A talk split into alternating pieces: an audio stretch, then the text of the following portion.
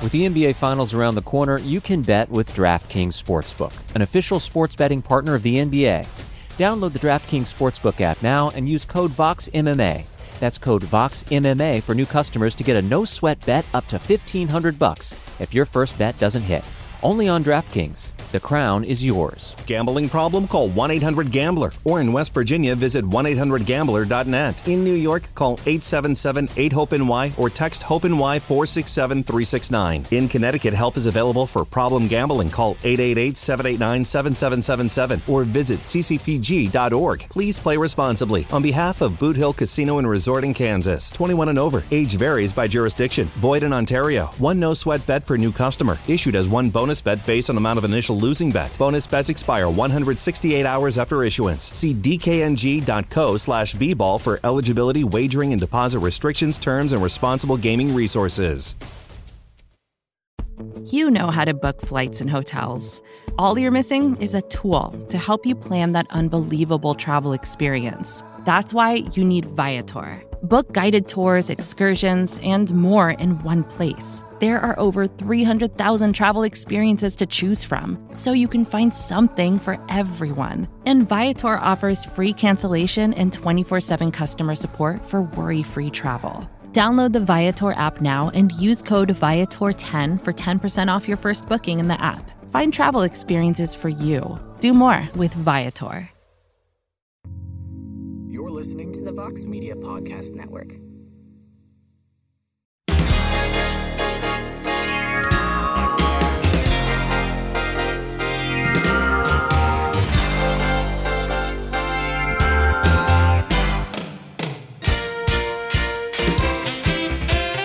All right, everybody, it's Tuesday, May 10th, 2022, and it is indeed a heck of a morning. Live on the MMA Fighting Twitter Spaces, and soon to be thereafter on the MMA Fighting Podcasting Network.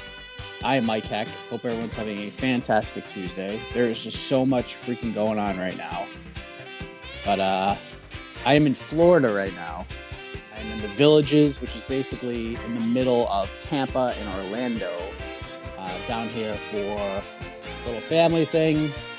Not a great reason to be here, if we're being honest, but uh, you know, I was actually pondering whether or not to even do this show today, but um, because of what is going on, but I decided that I'm just gonna do it. I'm gonna try to get my mind off of everything and we're just gonna we're gonna try to power through and we're gonna talk some MMA because golly, this is a newsworthy Tuesday, that's for sure. We're coming off of UFC 274. Lots happened on that card. The main card was an emotional roller coaster. Started off strong, then it was kind of bad, then it was really good, depending on who you ask. Then it was pretty bad, and then it ended really strongly, and it ended with Charles Oliveira submitting Justin Gaethje in the first round. It was a crazy fight for as long as it lasted. Oliveira hurt Gaethje with the first punch he threw. Gaethje, as he typically does, battles through it all, drops Oliveira not once but twice. Oliveira, the quote unquote quitter that people just keep calling this man, battles through it all, made Gaethje fight a firefight, something that Gaethje's been trying to avoid through most of his career. Normally, he's a lot more patient and laid back, controlled chaos, like he used he, he likes to call it himself. Oliveira took him out of that mindset altogether, made him brawl, and made him pay. Dropped him, pounced on him, almost got an armbar, transitioned, rear naked choke, Gaethje taps, goes to sleep.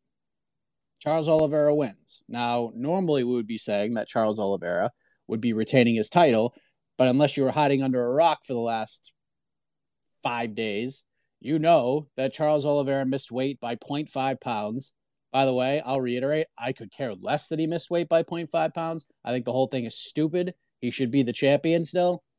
I understand rules are rules and all that, but come on, this is just dumb. It's not like he waited at 158. It's not like he waited at 160. One, he didn't weigh in 156. He didn't weigh in 156 and a half. There are other fighters on that card who fought in lightweight fights who weighed in at 155 and a half or 156 and they were good to go, no penalty. Charles Oliveira misses by a half a pound and he loses the title, it's just so stupid. It's just so dumb. But in the end, Oliveira gets his 11th straight win. The guy is 1000% the best lightweight in the world. And now he's the number one contender for the title he lost seconds into fighting Justin Gaethje. Fight begins, he's no longer the champion. And the fact that Charles Oliveira went through all of that, went through all that adversity, went through everything he had to think about, then fight a guy like Justin Gaethje with all that going on, then finishing Justin Gaethje, just I mean, unbelievable. It's just really unbelievable stuff. But the whole thing's dumb. The whole thing is dumb. He should be the champion right now, and hopefully the UFC does right by Charles Oliveira because I think deep down they think this is stupid too. Although they should have just tripled down on this being stupid and just put the belt around his waist because this is not a Phoenix Commission championship belt. This is the Ultimate Fighting Championship championship belt. It's the UFC title. They can do whatever they want. They can give the title to Khabib right now if they wanted to. And there's nothing anybody could do about it. And Khabib's not even fighting. They could just give him the title. It's their belt. This is so stupid. So let's just give Charles Oliveira the title. And when he fights next, whoever that may be, for the vacant title, he better get pay per view points. He better get all the perks that come with fighting for the championship. He better get champions money, all that stuff. Because if he doesn't, it's like 10 times more stupid than it is right now. And it's really stupid. This whole thing is just really dumb. But now the question remains who does he fight? Who does he fight for this title? And what's interesting about this is that there's so many ways you can go about this. You could go with who should it be? Who will it be? Because those could be two completely different answers. There's a lot of people feel like if we're going on meritocracy, if we're going on next man up, in a lot of people's minds, it should be Charles Oliveira versus Islam Makhachev. And then there's the question of who will it be? That's a completely different thing because a lot of people feel that Conor McGregor somehow, on the schneid that he's on, is going to slide his way into a title fight when he returns from injury against Charles Oliveira. Now, I will say this if Charles Oliveira is treated correctly by the UFC and is given pay per view points and is given championship money, and he gets the Conor fight, like that's great for him. So part of me, because of all of this that he's going through right now, because of how stupid this is, feel that that would be a good thing for Charles Oliveira. This kind of washes away this stupidity in a lot of ways. But I don't know.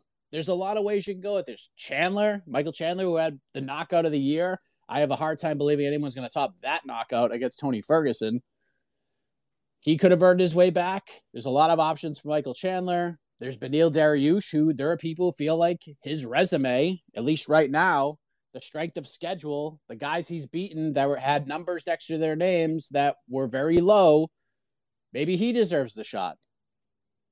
Maybe they give Dustin Poirier another shot. I mean, there's so many ways you can go about this. My idea, and this is, I don't think this is going to happen, but I just think it would be really cool. If Volkanovski beats Holloway, on July 2nd. Let's have some fun. The title's vacant, so why not just have some fun with it? Let's do Oliveira versus Volkanovski. You could do that. And then you could do Makhachev versus Dariush in October. The winner of that gets a first crack at the undisputed title. Listen, I think Makhachev is great, and there's a very good chance he could beat Charles Oliveira, but there's a very good chance he couldn't. He might not beat Charles Oliveira. And I just need to see. I just think it would be a bigger fight if all if Makhachev got one more win. If Mar- Makhachev got that that one top five win, I know he like a lot of people feel he deserves it. If they book it, I'm not going to be upset about it. But I would just like to see him fight Dariush. I his best win is Dan Hooker, and there's nothing wrong with Dan Hooker. Dan Hooker's a, a fine fighter, but that's the that's his best win. That is his best win, is Dan Hooker. I just think he does. I just think he needs to give me one more. I think he needs one more. Dan Hooker and Bobby Green are two tough guys. But I feel like Dariush's last like five or six fights. I think his strength of schedule is more. I think it's higher. So we'll see. I mean, there's lots going on. Plus, as we just uh as I officially confirmed at like 6:15 this morning, Uh, our man Ariel Helwani reported. By the way, if you listen to on to the next one on Sunday, I told you this is probably going to happen. Brandon Moreno versus Kai Kara-France agreed upon for an interim flyweight title July 30th at UFC 277. Now, there are, as far as location goes, there are multiple options here Chicago, Boston, and right now, as of now, Dallas is the slight lean front runner, but that is far from done from what I understand. But Dallas would make sense to to have a Brandon Moreno fight on it. Texas, Arizona, California. That's where Brandon Moreno should be fighting if he's not going to be fighting in Mexico. But it's a rematch from their fight from UFC 245. I thought Moreno won that fight pretty handily. It was a fun fight, but I thought Moreno won it pretty handily. So interesting move to go the interim title route. As I told you, on on to the next one. Not surprising at all. Figueiredo out probably until the end of the year with injuries to both of his hands. So yeah, like I said, these title fights are filling up. We need to fill holes for these pay per views. It would not shock me to see multiple interim titles on the line. We know we're going to get the heavyweight one at some point. It would not. Sh- it would not shock me, and I've been clamoring for this for an interim welterweight title fight because we don't know what like we don't know what's going on with Kamaru Usman. He showed up at the he was a guest fighter at UFC 274, and he said his hand's still healing up. He's not done yet. Like his hand's not ready to go yet. He can't even sign a contract to book a fight yet. So again, tooting the horn, just do Chimaev versus Leon Edwards interim title fight. There you go. Usman gets the winner. It's a massive fight. There you go. But anyways, a lot going on here. There's lots that happened at UFC 274. Let's get to you guys. This is why we're here. Tristan Gordet, kick us off, my man. What's up, buddy? Um, I want to talk about this because it's really concerning me now. Um, I watched the post-fight show on Saturday, um, and Jed Meshew had brought up, like for example, he brought up Justin Gaethje, and he's he's question he's now starting to get worried about the durability of Gaethje now because of all the punishment he's taken over the years, and I think it's starting to catch up to him. We have we saw what happened with Tony Ferguson. Ferguson's 38 years old. He's ready to go back in, and I'm just like, we got you got these guys got to start taking long breaks and you know figure out a way to not get hit anymore because it's starting to really catch up with him. Um, you know, I was as surprised as him that how you know, Gaethje was on his back foot throughout the whole fight. I mean, um, Oliveira was coming in and was putting pressure on him right away. Um, yes, Gaethje was able to knock down Oliveira twice, but once he got hit and got clipped, he went down immediately. And then, you know, Oliveira did what he did and just submitted him and, you know, proved that he's the best lightweight right now in the, in the division. And I'm really starting to worry about these guys' durability at this point. Um, you know, you got to be kind of like you got to be on Volkanovski. Volkanovski does not get hit a lot.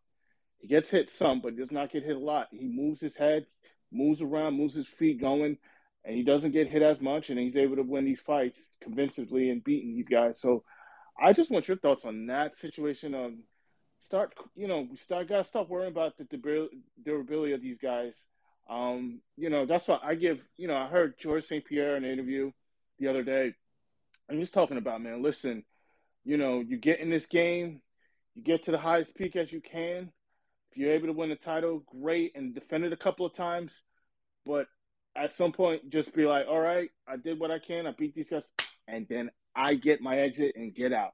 Um, I, you know, I give credit, I give credit to Khabib a lot. Khabib knew at some point, I mean, obviously had other things that contributed to him retiring, but I think he knew where his peak was, 33, right then and there. You know, if you could have kept going, I'm not saying he couldn't continue and keep winning and dominating, but he knew at some point, I'm at my highest peak right now. What really happens at that point is it goes downhill from there, especially at the lower weight classes that Jed Meshew has been talking about. Like, especially those guys, man you know, your chin could hold up for so long. At some point, it's not going to be able to hold up anymore. So, I just your thoughts on this, and maybe you know you got to start getting a little bit concerned for these guys of like you got to know when it's time to just be like bow. I'm even saying that, and you got to even say that for Usman. I think he's got two more fights left in him, and it's like, all right, guys, it's been great. I'll see you on the other side because I'm I'm getting worried. These chins are not going to hold up long. Just your thoughts on that whole situation, on on the durability of these fighters at some point. All right, Mike. Thanks. All right, thank you, Tristan. Yeah, I mean, look, Justin Gaethje has one of the more interesting UFC careers. Okay, just think of the first three fights this man had in the UFC. He went hammer and tongs with Michael Johnson, hammer and tongs with Eddie Alvarez, and then hammer and tongs with Dustin Poirier. So almost 10 minutes in the Johnson fight, almost 15 minutes with Eddie Alvarez, and then over 15 minutes with Dustin Poirier. And then from there, knocks out James Vick quick, knocks out Edson Barboza quick, knocks out Cerrone quick. Doesn't take a lot of punishment in either of those fights. Tony Ferguson, this is just a one way beating. Ferguson landed some shots on him, but it's not like it's not like Gaethje a lot of damage in that fight. It's I mean, he took some, but not a lot. Khabib didn't take any damage in. The Chandler fight was a little different, but again, Chandler Chandler hit him a few times early, but it's not like he took significant damage in that fight. The controlled chaos that this man has been talking about since after the Dustin Poirier fight. You've seen it. He just goes in there, goes leg kick, leg kick city. Eventually lands the big shot. The fight's over. Oliveira was different. Oliveira went after him because you don't see a lot of guys who fight Justin Gaethje just go right after him. Michael Chandler, you he he admitted that was not his strategy to go right in there and get after Justin Gaethje. He did, and then Gaethje hit him a few times. Chandler, of course, wobbled him a little bit in the first round, but then Gaethje sort of took over. Yeah, Chandler landed some down the stretch, but nothing with incredible significance because Chandler had been beat up pretty much the whole fight. Oliveira told everybody at the media day, "I'm gonna meet this guy in the center. We're gonna we're gonna collide," and I don't think Gaethje believed him. And Oliveira went right after him, put him on his back foot, just kept landing shots, took all Gaethje's best shots, and you could kind of see the look on Gaethje's face, like, "What do I have to do to beat this guy?" And the answer was, "You just you just couldn't on that night." So, I'm not I'm not overly concerned about the damage he has taken recently, but I am concerned about the damage bar, if you will, of Justin Gaethje because the damage bar was lowered pretty quickly it kind of came back slowly over these last five or six fights, but yeah, he got beat up by Charles and got submitted. And I mean, he's 33, he'll be 34 in, in November.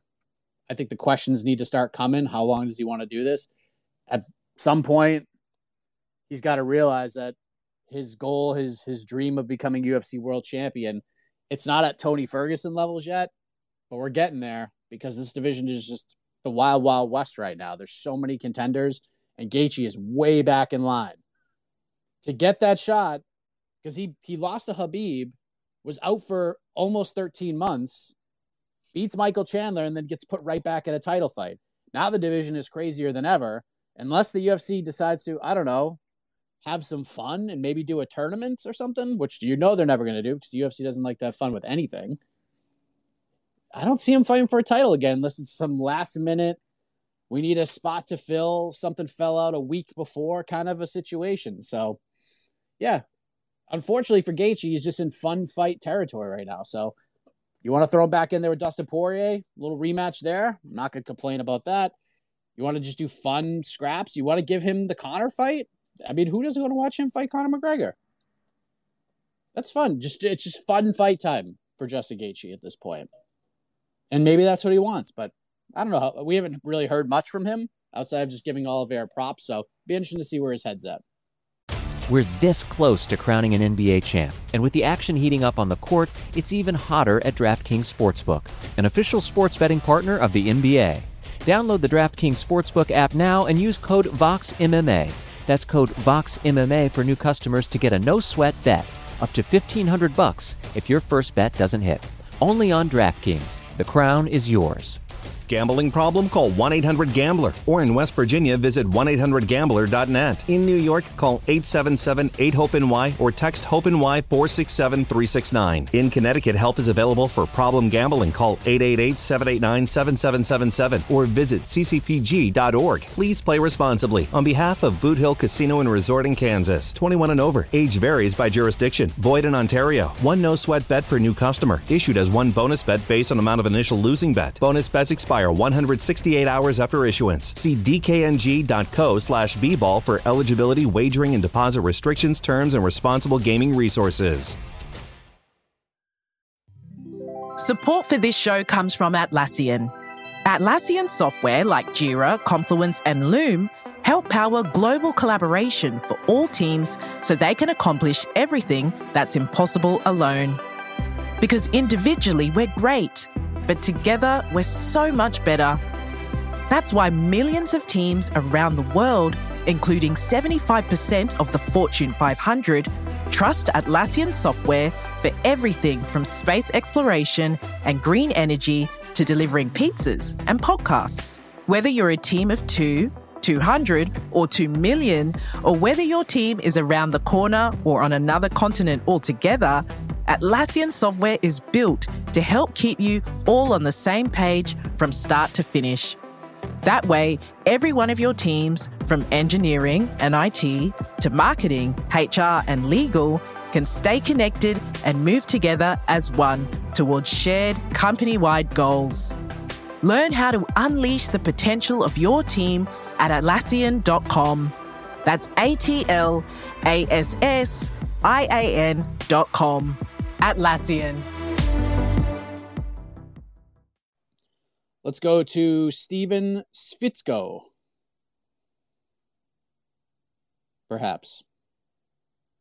Steven, just got on mute, buddy. Hey, sorry about that. I'm just driving home from work right now. I uh, just got off the uh, the night shift. Uh, just had a lot to think about over my on my mind uh, at night, and kind of what happens is I, on my shift I think of like the most random things, and part of what I thought about last night was uh, just thinking about Justin Gaethje, and it was actually about um, his title shot and title contention in the future. How many times have we seen a fighter get back into that title spot or into the contention um, with his name even being tossed around after losing twice. It, probably not that often. I couldn't think of any, and I didn't have the time to do the research at the moment because I was doing my other job. But um, I don't know, like, what? Why do we automatically assume that it could just never happen again? Now, is it because? Because, like, if we're thinking about it, the caliber of the guys he lost to are incredible, world class, arguably some of the greatest of all time, if not top 10 greatest fighters of all time to ever come through. It's hard to say about Oliveira now because it's so early, but why? I feel like we automatically want to jump to the conclusion. Like we haven't even seen who his next fight is. His next fight could be against Dustin Poirier for all we know. Like his durability, like we said, like you just said, Mike, hasn't been tested that much in the past couple ones. Yeah, he got dropped, I think, once by Chandler, once by Tony, uh, and then, of course, by Charles this weekend. But, like, it's not like he was getting cut open and taking repeated head trauma for 15 minutes at a time, you know, like he's doing to some of these other guys. So why do we, um, him and, you know, other people alike, after a, you know, a loss to a real time, all time great, why don't we just kind of count him up, count him out right there? Thanks, man. Thanks, Steven. Again, I'm not counting him out. I'm just saying that the road is way longer now. It's not going to be one win and he's back into a title fight. It's probably going to be like three wins and a lot of luck. the division was in a much different place in November. It just was. Oliveira won a vacant title, defended against Dustin Poirier, and then just fans clamored for Justin Gaethje. Justin Gaethje basically sold himself into the fight, planted seeds during media day. I get title shot if I lose, if I win, or we riot.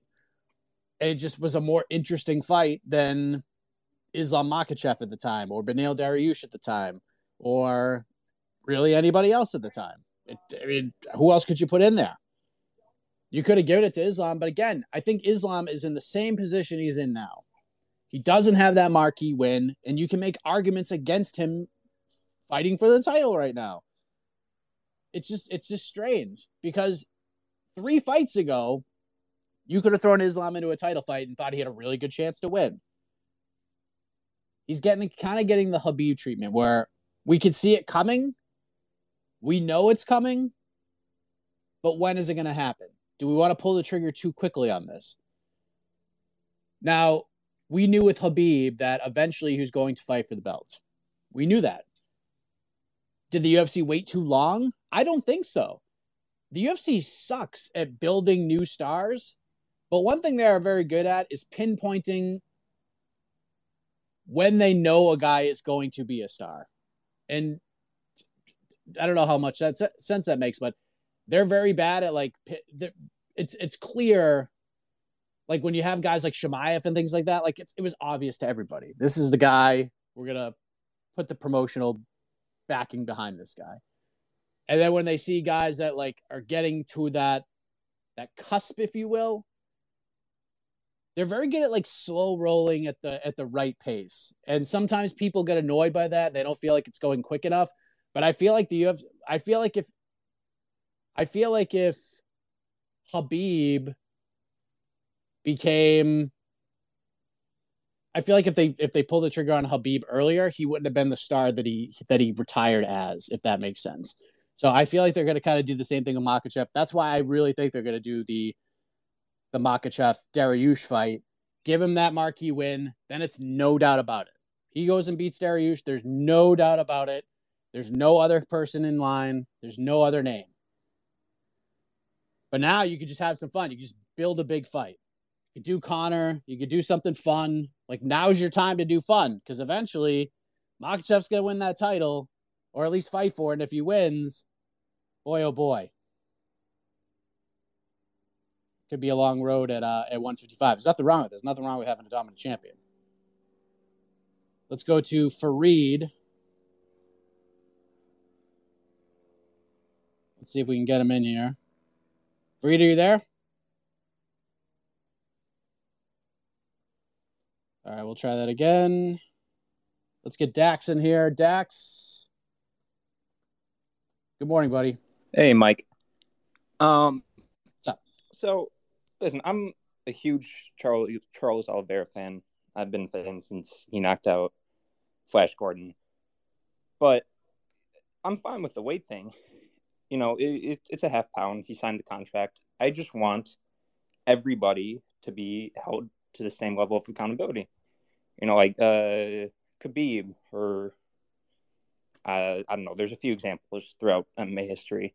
So I just like you know the, that to be pretty constant. Um, also, one thing I thought was a little funny, Ferguson dropped Chandler with the same punch that uh, that Charlie Alves did. The on Chandler step back, the left hook.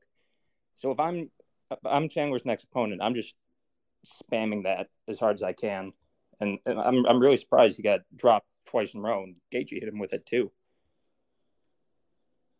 Hmm. Yeah.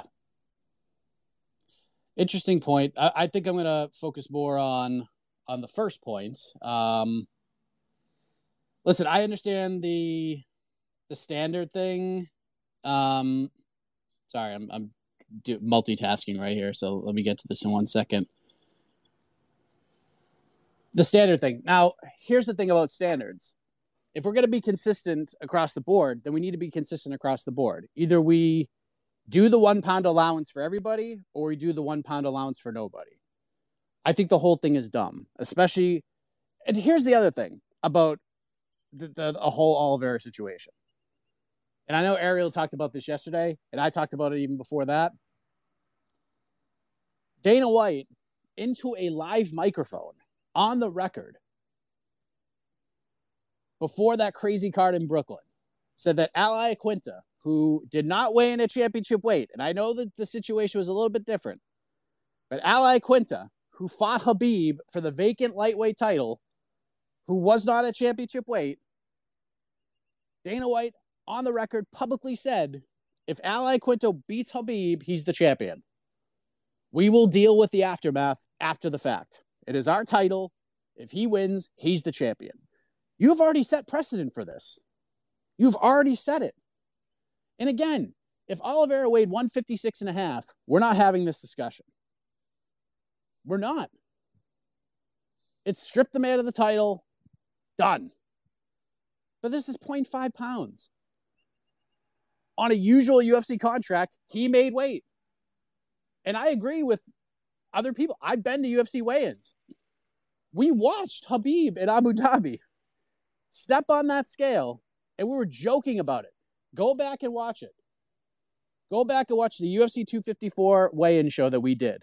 We were commenting about the commission gentleman not even checking the weights. The guys are stepping up on the scale, and he was just slamming it, yelling out weights. Moving on, we were ha- we were laughing about it, laughing. There was no way Khabib was 155. There was no way. We saw how concerned this man was when he stepped on the scale. He just picked, I mean, literally, it's just bad luck. Any other time. This is Las Vegas. There would be no issue. This is Abu Dhabi. There would definitely be no issue.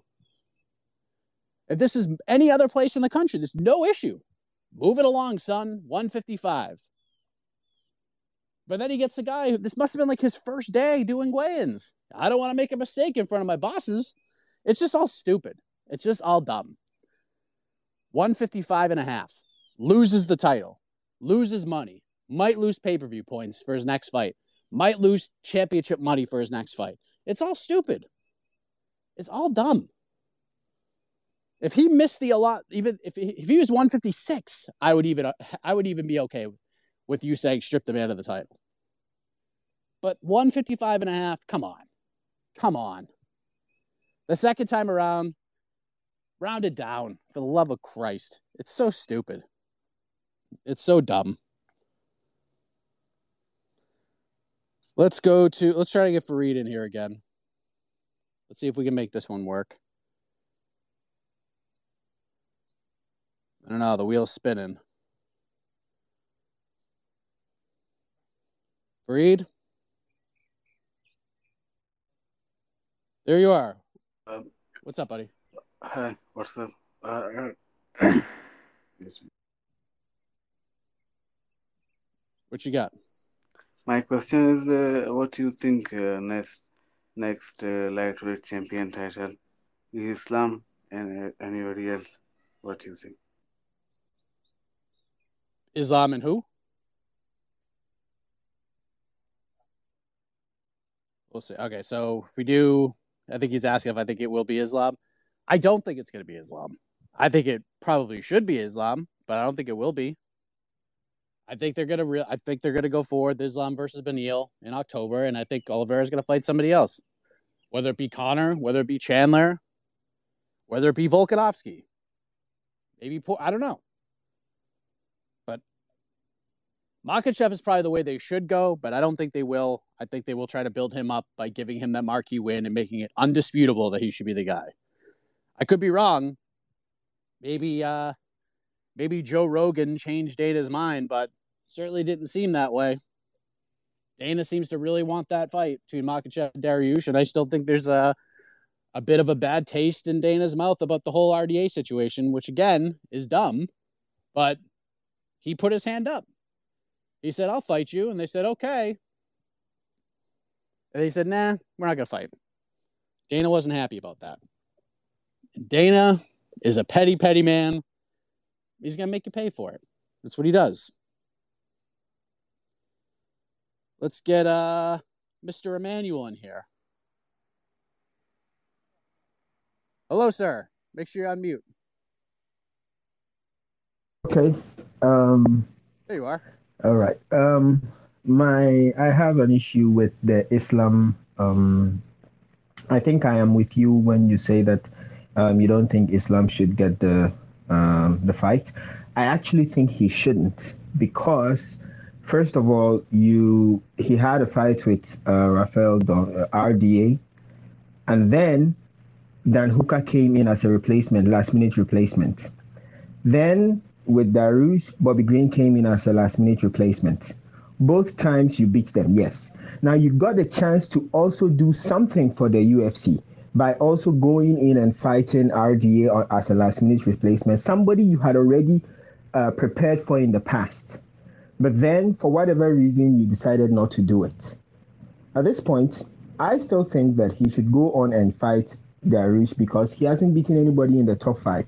So maybe they can make Oliveira wait till um, December and then they go and finish that, and then maybe the winner would go and face Oliveira because um, at this point, Oliveira, I don't think he should get into a fight so recently because every fight he gets knocked down, there's a point it will catch up to him, just like it has catch up to um, what's his name, Gaethje. So the the fact that he keeps on getting hit, getting hit, getting hit. There's a point it will catch up to him. So I think that for now he also needs rest, and then maybe he can wait for them till December.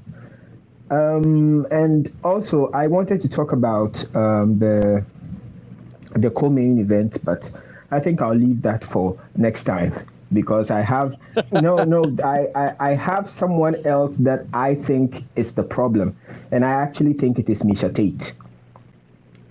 Because I just let me just go on. Um, Miesha Tate's attack on Aspen Ladd, Aspen Ladd's boyfriend, I think has caused a problem. Because now you see uh, Rose's boyfriend or husband right there not being able to go at her, but he has to try to talk nicely to her and all that. It happened again when Aspen Ladd was fighting Aspen Ladd fought the next time, the boyfriend could not go at her when she was not doing anything. And that's just because Miesha Tate called him a douche. And now any other person who is going into any fight where they are the boyfriend of the lady, they cannot go and do that again because then they will become the talk of the town. And I think that's a problem because in there they are not boyfriends, they are coaches. And as a coach, if your fighter is not doing what they are supposed to do, you got to get at them. Where was Miesha Tate when uh, somebody was at um, um, what's his name? Uh, oh, this fighter from Sweden. Um, uh, the the Smash Bros. The other guy. When he was fighting and then he wasn't going according Chimaev. yes Chimaev. When Chimaev was not going against uh, according to the game plan, what happened? the coach went at him. Where was Miesha Tate to come and say that, hey, you cannot talk to your fighter like that? That Miesha Tate was not there to come and say anything. Others, it works. You do not know what happens with certain fighters. The first time it worked for Aspen Ladd, nobody said anything. Second time he did the same thing, it didn't work. Now he was a douche. And now every other fighter whose whose uh, boyfriend is the coach cannot go and shout at them because it will be like, oh yeah, yeah, yeah. Uh, Imagine if this guy had actually told Rose that Rose, you are losing and you need to get out there and go and fight. If he had done that even in the fourth round or the third round, I think Rose would have won that fight. But he couldn't. Because what happens? If, the, if he does that, there's a problem. Yeah, so that's just my take for today. Next time I'll have another. Thank you, sir. Oh, sorry, I didn't mean to cut you off. Um, yeah, a lot to unpack there. Yeah, I'm, I'm kind of with you on the Islam thing. I just, I just I think Dane is so petty that even if he deserves it, he's just not going to give it to him. Very good chance of that. You make an interesting point about the Miesha Tate thing. I actually thought you were going to say Miesha was going to be a problem in terms of being a title contender, but it, then I realized that it's a different division altogether. Um, I don't know if I necessarily agree with that take because the whole Jim West Aspen Ladd thing became a non-story like a day later. It was just, it, I mean, maybe we lasted it lasted a couple days, but it became a non-story. And for the same reason that that you just talked about. Aspen ladd even said herself if i was a guy we wouldn't even be talking about this. But it just was what it was. Some fighters are motivated in different ways. I've talked to lauren murphy about her fight with valentina shevchenko and her corner got absolutely annihilated for the way that they talked to lauren in between rounds they told her she was doing great that's what lauren wants all fighters are different some people, here's an example everybody everybody is coached in different ways. That's one thing you'll learn. There are certain people who respond to harsh criticism. There are other people who don't. I remember my first varsity baseball game. I came in like late innings and I made an error.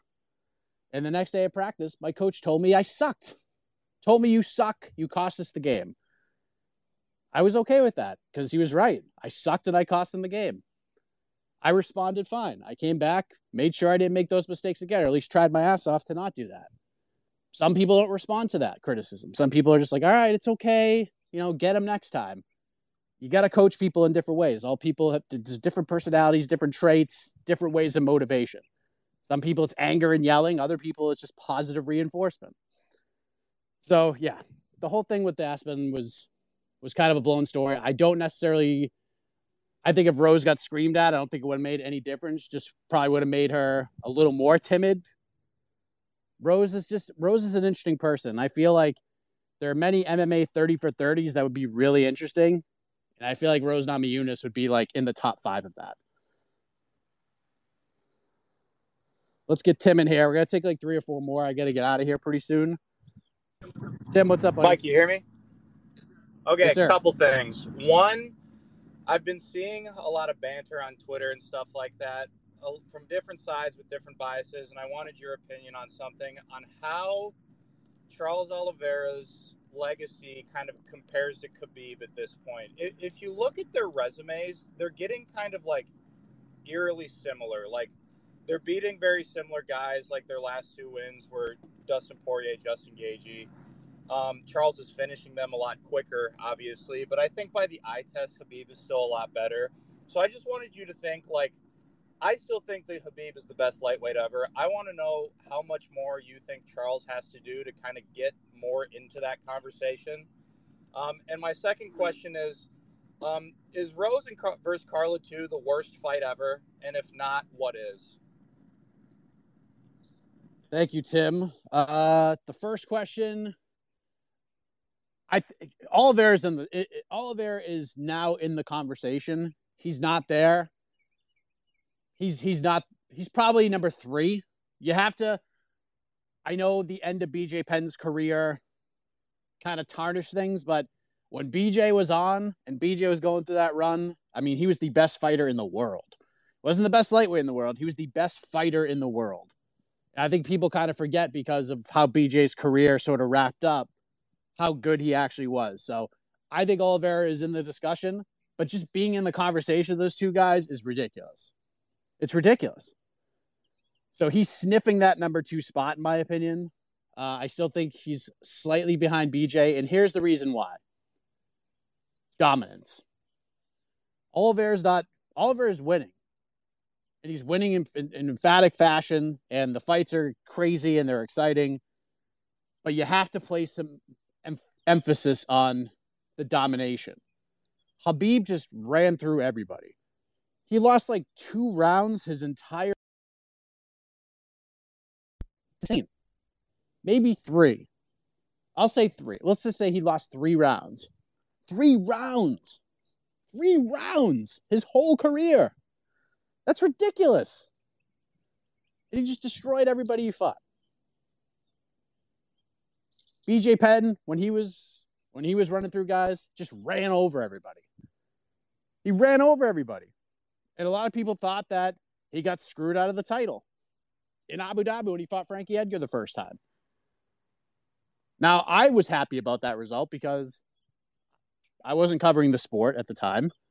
And I placed a bet on Frankie Edgar that night. And I probably shouldn't have cashed it, but I did. It was the only bet I ever made in MMA. Was Frankie Edgar beating BJ Penn in Abu Dhabi. And it was probably a robbery. but that was an off night for BJ. But before that, all those other fights at 155, the title wins, the title defense, this guy was a killer. But Oliver is right there. And again, him putting him at number three right now is not an indictment on him at all. It says so much about him. But right now it's Khabib, BJ, and Oliver is like right behind BJ. One more title defense, he jumps BJ, in my opinion, or title defense. One more win. He wins back the title, he jumps BJ. And then Khabib, he probably needs like needs a couple more. Oliveira beats whoever he fights next, and then if he beats Islam, if he's right there, and what happens if he beats Islam? If he, let's just say he fights, let's say Oliveira fights Chandler in like September, right? Let's just throw that out there, or beats whoever. Then you do Islam versus Dariush, and Islam. Let's just say Islam beats Dariush. Then like February rolls around, you do Oliveira versus Islam. Let's just say Oliveira stops Islam. Guess who's going to be in Islam's corner to watch it all? Khabib. Could this be the fight to get him back? Could that be for one more? I don't know. I don't know. Let's get Tajik Bay in here. What's up, buddy? Oh, uh, there you go. Uh, hello, hello, Mike. Uh, hello. Can you, hear, can you hear me? Okay. Yes, sir. Yep. Okay, great, great. Uh, yeah, great space. You know, I I uh, uh, definitely uh, have to take the moment out of my morning and enjoying it. Um, so a couple of thoughts. I think in terms of uh, Charles Oliveira. Uh, first, the scale gate, right? The scale gate, I think, uh, uh, com- commission said that the scales at the back were not calibrated by them, and so they could not have control of that. So that's why there was the difference in the scales, and uh, uh, I think there there is a good line of communication between the UFC and the commissions. So at the time, I think what has to happen going forward is to make sure that you know at least on the UFC side that the scales are calibrated and are matched with the scales in the front.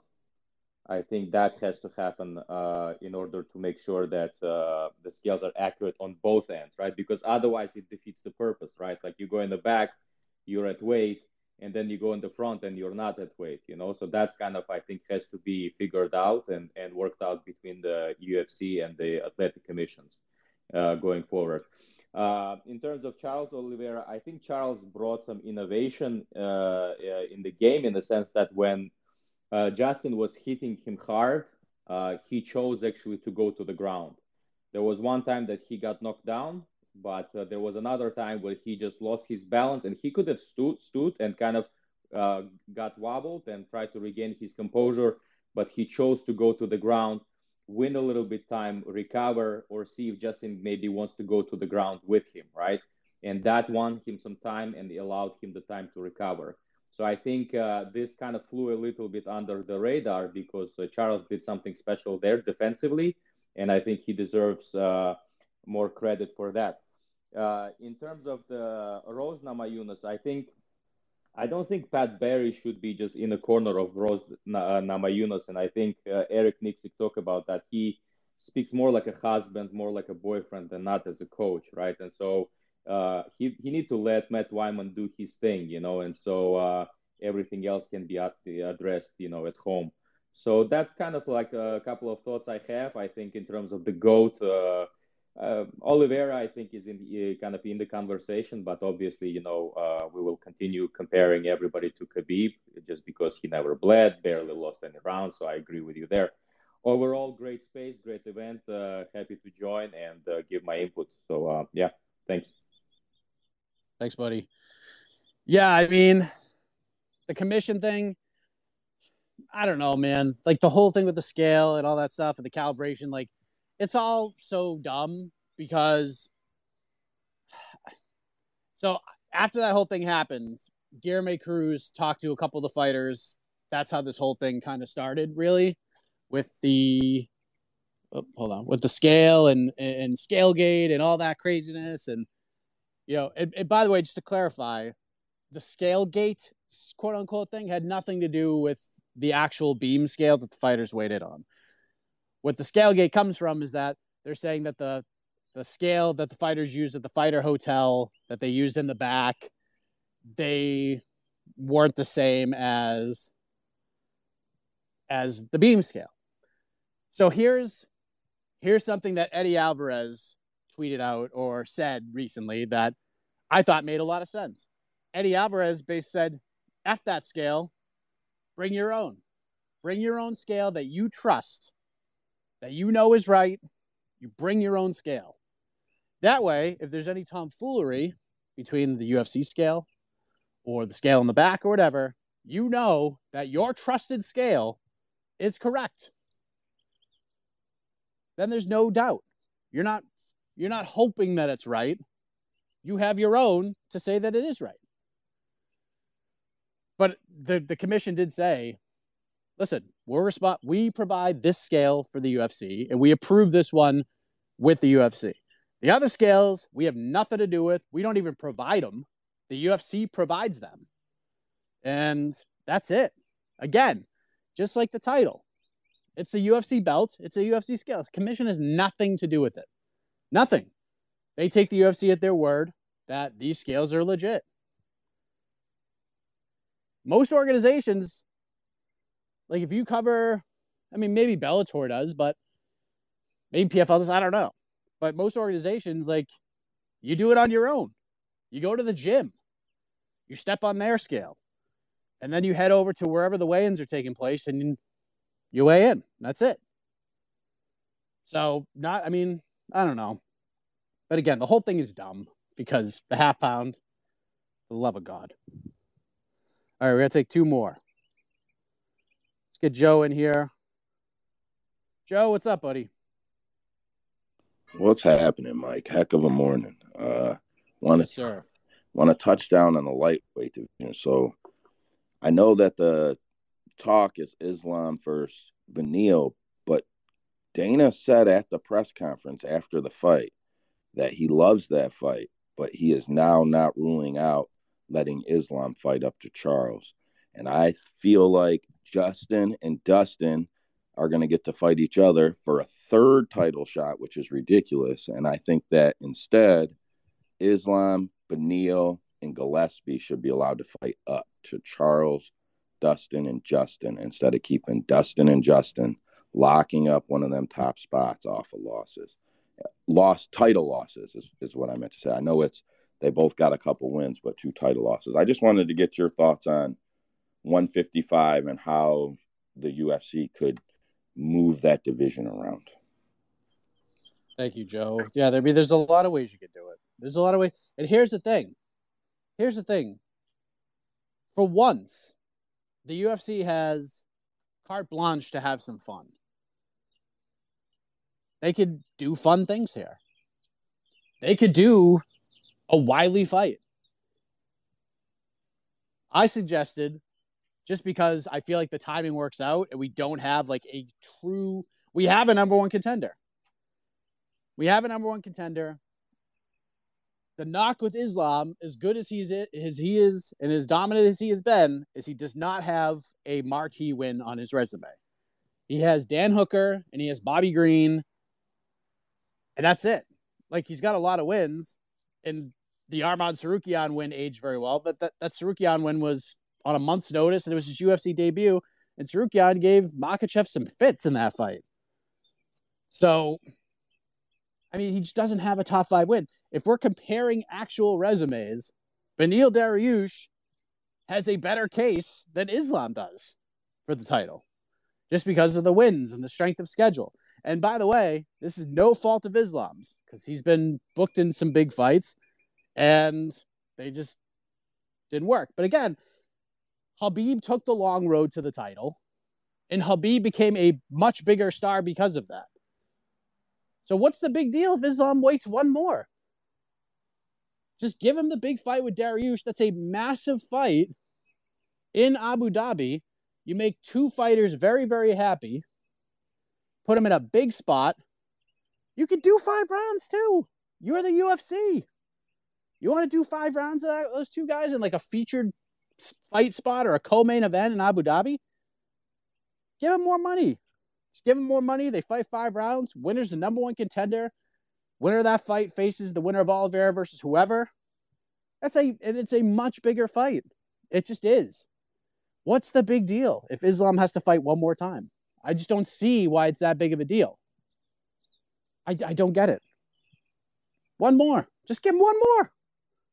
Beat Dariush is your top five win, and there's no questions.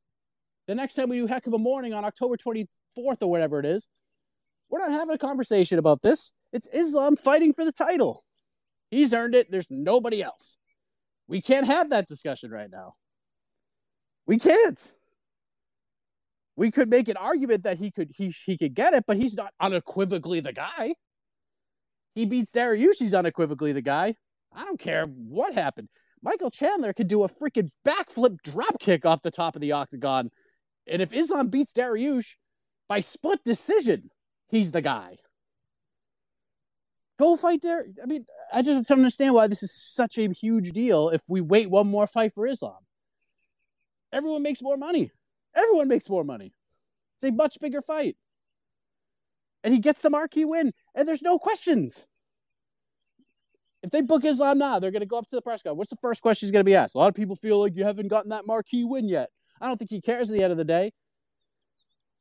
But he goes out and beats Dariush. There's no question. He's the guy. Why do we have to rush these guys into title fights? There's no need to rush him. He's probably going to beat Dariush. And then he's the murderer coming up to fight the champion. Right now, he's like, he's one of five options that could fight for the title. He beats Dariush, he's one of one. Let's just make it undis- let's make it completely unequivocally obvious that he's the guy. One more win. Make it five rounds. Give the man more money. Then he fights for the title. Not a huge deal if he doesn't. This is not some sort of catastrophe if somebody else gets the belt. Now, Conor getting a title shot is just stupid, but I get it. It's a huge, it's a big money fight, but it's dumb.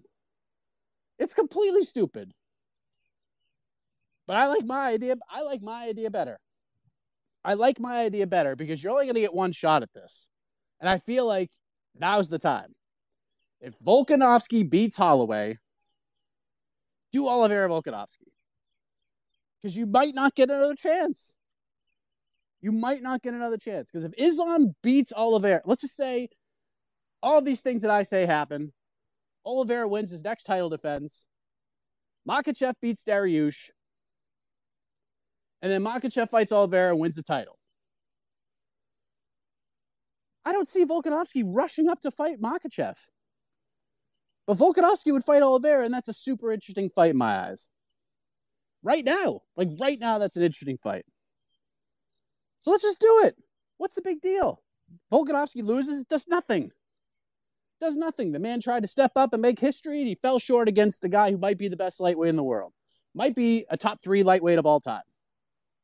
But if he wins, that's an incredible story. He's a two division champ. You got to do it. I think I feel like you have to do it now. Of course, he's got to beat Max Holloway July 2nd. And if he does, the featherweight division is in a place where it would make sense for him to go up. The biggest fight you have right now at 145 that's on the books is Calvin Kattar versus Josh Emmett. I like both those guys a lot. But what's a more interesting fight? What's a bigger fight for Volkanovski? Volkanovski Kattar? Volkanovski Emmett? Or Volkanovski Oliveira? Yeah, that's the answer. Let's just have some fun. If you're going to do it, you got to do it now. You got to do it now. And if Makhachev beats Dariush, the winner gets Makhachev. That is a much bigger fight come the first quarter of 2023. It it doesn't hurt Makhachev to wait one more. And of course, maybe Dariush wins. And if that's the case, we were right all along. I think there's just more questions that need to be answered. But in the meantime, while we figure that out, we could do some fun things. Maybe the UFC feels like Conor's the fun fight. I don't necessarily think that, but I understand the business that fight would do. But let's just think outside the box here. All right, Christopher, last word, my man. For all those waiting, I apologize. If you missed the beginning, there's a lot going on, so uh, I gotta I gotta roll out after this. What's up, buddy? Just a quick one, Mike. Um, as the president of the Arman Tsarukyan fan club, I'm surprised no one's asked you about the Arman Tsarukyan Gamrot fight. So yeah, man, talk to us. How how do you see that going? I know obviously it's early doors, but how do you see that fight going, and and how excited are you for that fight? Thank you, Chris. Wonderful question. Uh, I am very high on both of these guys. Uh, I've been high on Tsarukyan for years and years, even before he was in the UFC. Uh, and I feel like this guy will be the champion. I think he will be the champion. Uh, 2024, Arman Tsarukyan will be the will be the champion of the UFC. I feel very strongly in that stance. I've been saying this for a long time, and I feel I feel like he could. Uh, never mind. I was gonna say I feel like he could beat Arman. Uh, that he could beat Islam Makhachev.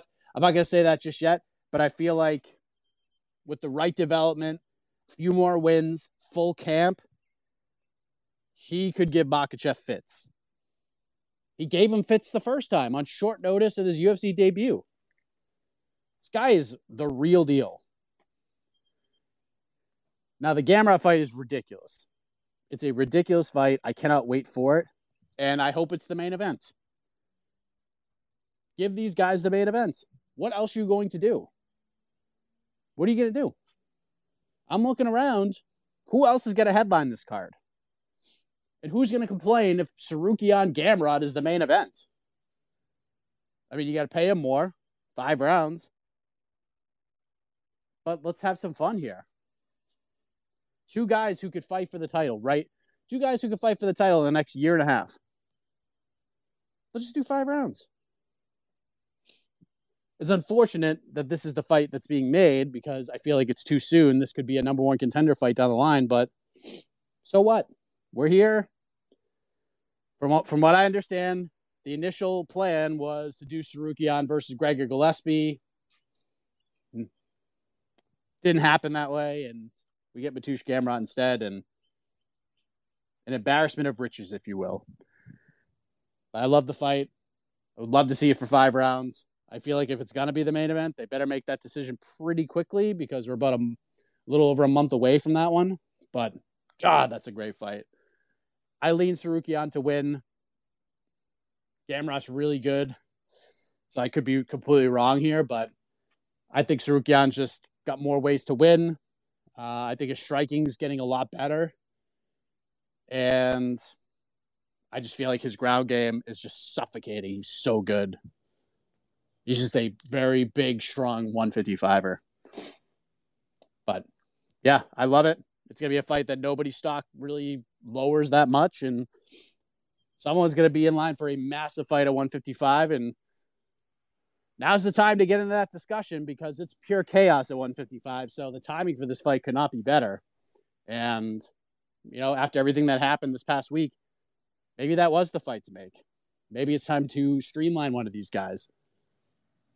And maybe it's Tsarukyan. Who knows? Maybe it's Gamrot.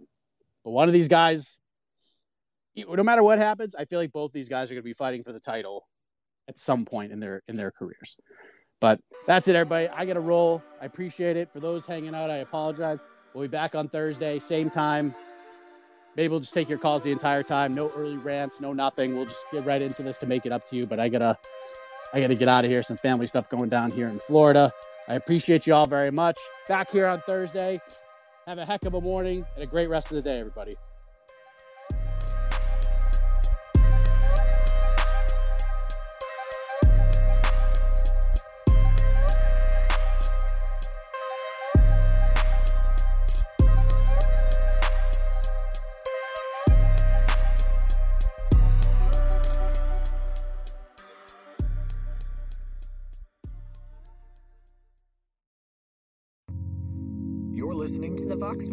Podcast Network.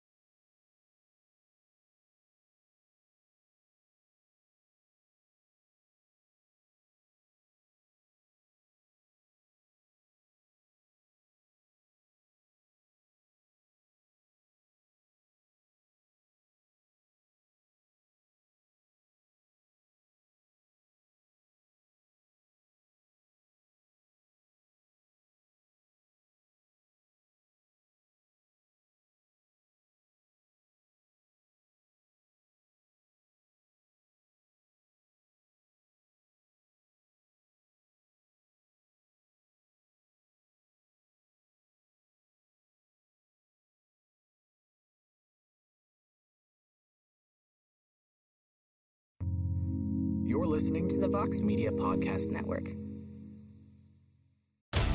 With the NBA Finals around the corner, you can bet with DraftKings Sportsbook, an official sports betting partner of the NBA. Download the DraftKings Sportsbook app now and use code VOXMMA. That's code VOXMMA for new customers to get a no-sweat bet up to 1500 bucks if your first bet doesn't hit. Only on DraftKings. The crown is yours. Gambling problem? Call 1 800 Gambler. Or in West Virginia, visit 1 800 Gambler.net. In New York, call 877 8 HOPE NY or text HOPE NY 467 369. In Connecticut, help is available for problem gambling. Call 888 789 7777 or visit ccpg.org. Please play responsibly. On behalf of Boot Hill Casino and Resort in Kansas, 21 and over. Age varies by jurisdiction. Void in Ontario. One no sweat bet per new customer. Issued as one bonus bet based on amount of initial losing bet. Bonus bets expire 168 hours after issuance. See dkng.co slash bball for eligibility, wagering, and deposit restrictions, terms, and responsible gaming resources. Claude 3 from Anthropic is your one stop shop for enterprise AI. With models at every point of the price performance curve, you no longer have to make trade offs between intelligence, speed, and cost. Claude 3 Opus sets new industry benchmarks for intelligence. Sonnet strikes the perfect balance between skill and speed. And Haiku is the fastest and lowest cost model on the market, perfectly designed for high volume, high speed use cases. Join the thousands of enterprises who use Anthropic to navigate this new frontier. Visit anthropic.com slash Claude, C L A U D E, today. Jumpstart your genius with Claude 3 by Anthropic.